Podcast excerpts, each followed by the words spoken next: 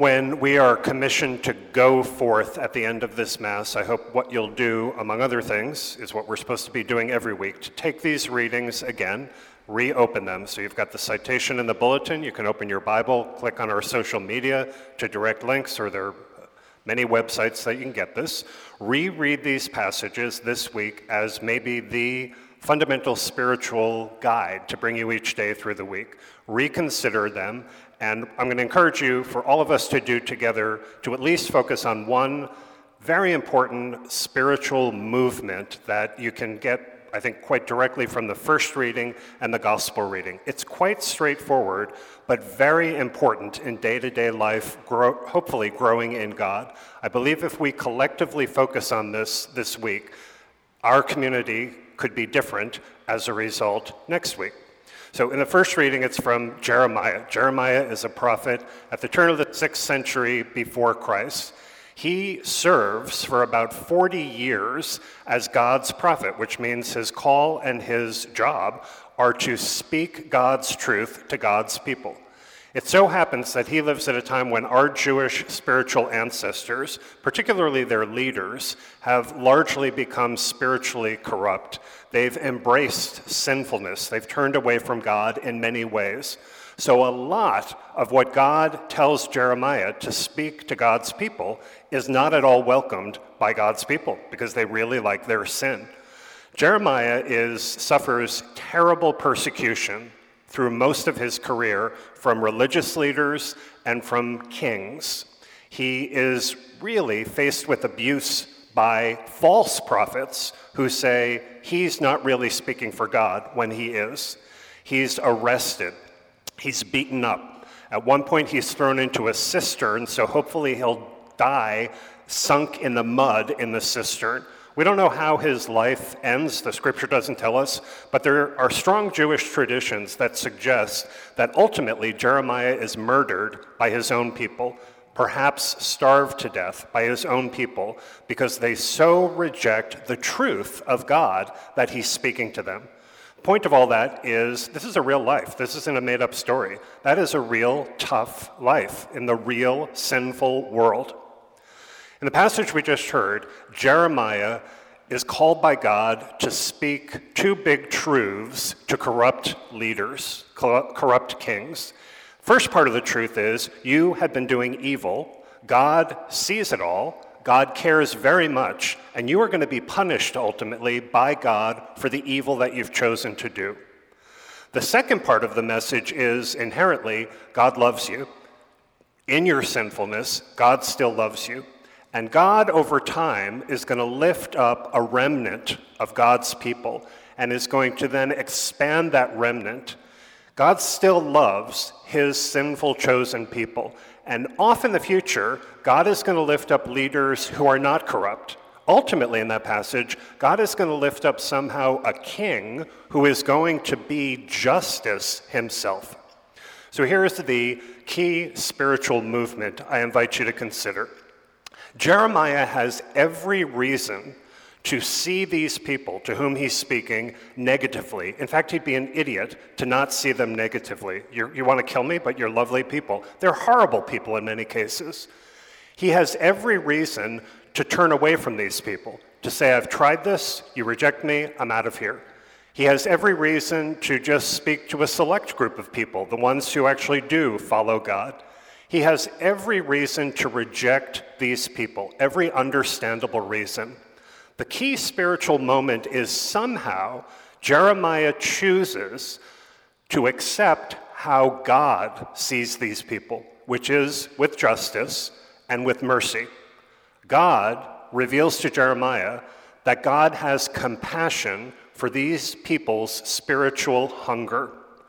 And Jeremiah chooses to do what he knows God wants him to do, which is to deliver the message, the full message. In my worst Irish moments, for example, I'd like to tell them the first part of the message you're going to be punished. But the second part, God still loves you and there's hope for the future, not necessarily so much. So it's a big deal. Doesn't say in there that Jeremiah feels good about these people. He may feel horrible about them, but he chooses to accept how God sees them, and he chooses to do what he knows God wants him to do deliver the message. Does this really matter very much? It matters entirely. It matters for those people. They receive the fullness of God's message about justice and about mercy. It matters for us, for any sincere Jewish or Christian person, for all the centuries subsequently, we're able to look at that and experience revelation about who God is, about how God works in the midst of our sinfulness. And it matters for Jeremiah. Jeremiah, by choosing to accept how God sees these people and choosing to do what he knows God wants him to do, he lets more God into him. He allows God's power to flow through him. Those people can murder him, those people can starve him to death. He is powerfully alive in God. And ultimately, that's the life that's going to bring him to eternal fulfillment. Okay, so hopefully you can follow this pattern. In the gospel reading we just heard, same idea.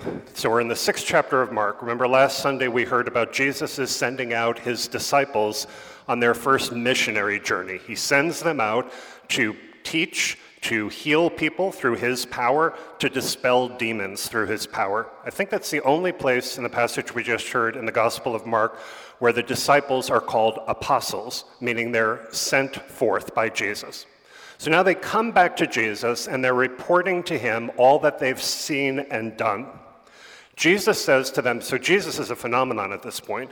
There are big crowds of people around Jesus and the disciples, so much so the gospel writer tells us they don't even have the opportunity to eat because there's so many people, there's so much busyness. Jesus says to the disciples, Come away by yourselves to a deserted place and rest a while. Come away by yourselves to a deserted place and rest a while. So they do this. They get into a boat, say this is the lake, they get into a boat and they're headed over there. Some people hear about this and they tell one another. Lesson number one never tell people where you're going on vacation. I live by that.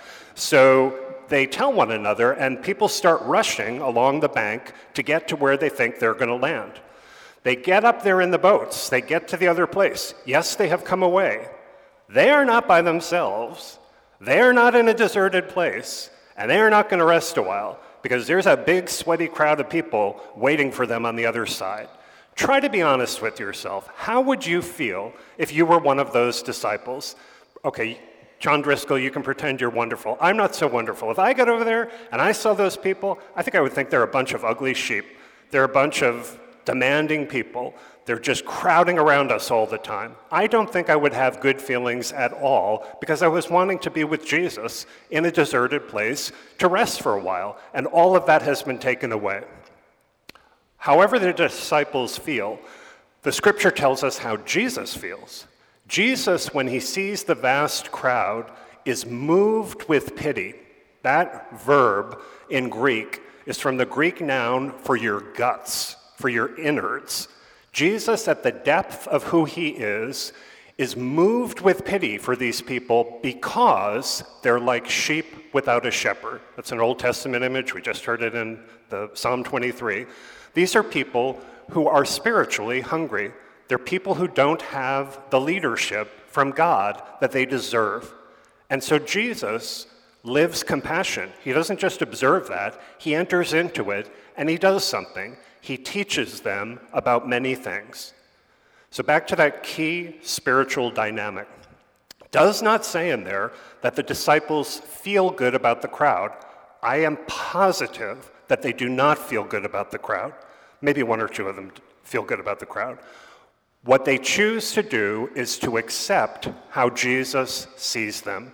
Jesus has compassion for their spiritual hunger and they choose to do what they know Jesus wants them to do, which is just to remain with him. I mean, they could get back in the boat and say, I'm out of here.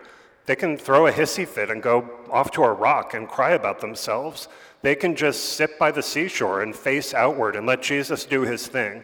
They remain with Jesus as he teaches the crowd for a thousand points, which has no financial value, and my undying admiration. Does anybody know what Jesus then does with this crowd?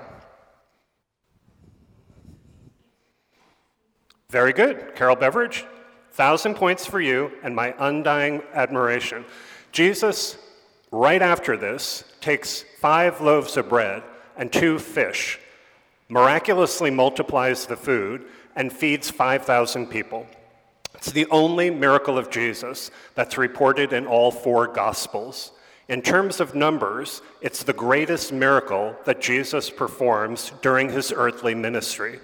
Once again, for my admiration, do you recall whom Jesus chooses to distribute the miraculous food? Okay, it's either um, Larry King, Joe Biden, or the disciples. Anyone have a guess? The disciples, wow. Jesus chooses the disciples. Be sure you're with me here, kids. Because they choose to accept how Jesus sees the crowd, no matter how they feel about the crowd, because they choose to remain and do what they know He wants them to do, they become part of and the instruments of Jesus' greatest, in a certain way, miracle, which is going to lead them be part of them for the rest of their lives, which is part of all of our lives as Christians. That key movement is huge. Jeremiah, disciples, and us. Day by day in this community, I witness how that key spiritual movement is at the heart of so much growth in our living as Jesus' disciples. When a husband has deeply harmed his marriage, and his wife makes the choice, feeling nothing but negativity toward him and harm from him, which is completely real. When the wife makes the choice to see that husband the way she knows Jesus does, as a person with great spiritual hunger, and she makes the choice to do whatever she knows Jesus would have her do, pursue the possibility of reconciliation, even when she can't imagine it. That's the key spiritual movement through which the Holy Spirit breathes. When adult parents are devastated by the failures of their adult children and feel terrible negativity toward these adult children who have blown their lives in so many ways, but those parents make the choice to accept how Jesus sees those children with compassion for their spiritual hunger and make the choice to do anything that they know Jesus teaches with, those with that child to open up some other avenue of possible growth, that's the key movement and moment through which the Holy Spirit breathes. When so many of us in this community who have really had terrible experiences with people of other races or ethnicities in this community, and we choose with the negative feelings we really have built into us to recognize how Jesus sees whoever those people are with compassion for their spiritual hunger and when we choose to do anything we know He teaches us to do, like worship together, like get to work for Him in this community together, that's the key moment so often when the Holy Spirit moves through us. So, I, so a lot of you are living this very, very deeply, much more than I.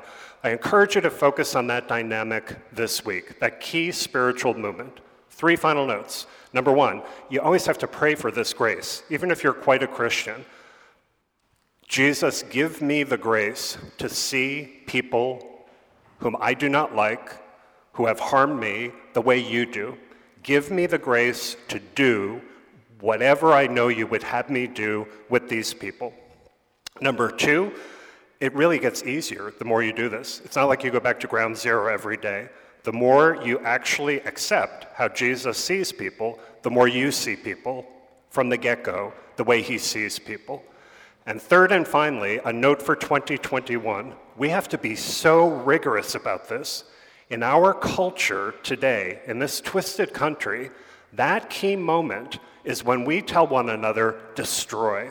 When I recognize your limitation and I am negative about you, it's only easy, lazy, just pathetic to jump in with sarcasm, with aggression, and with canceling. Do you, uh, mean, I hope you get this. I will soon shut up. What would the devil like the most? In that key moment, when I have the opportunity to accept how Jesus sees you and to do what he would have me do with you, what would the devil like the most? To cancel you, to destroy you. At that key moment, the devil would most like me to cancel. Cancel culture is the work of the devil. If we are careful about this, and if we live differently, boy, what an instrument of transforming love we can be in this lazy and very secular world.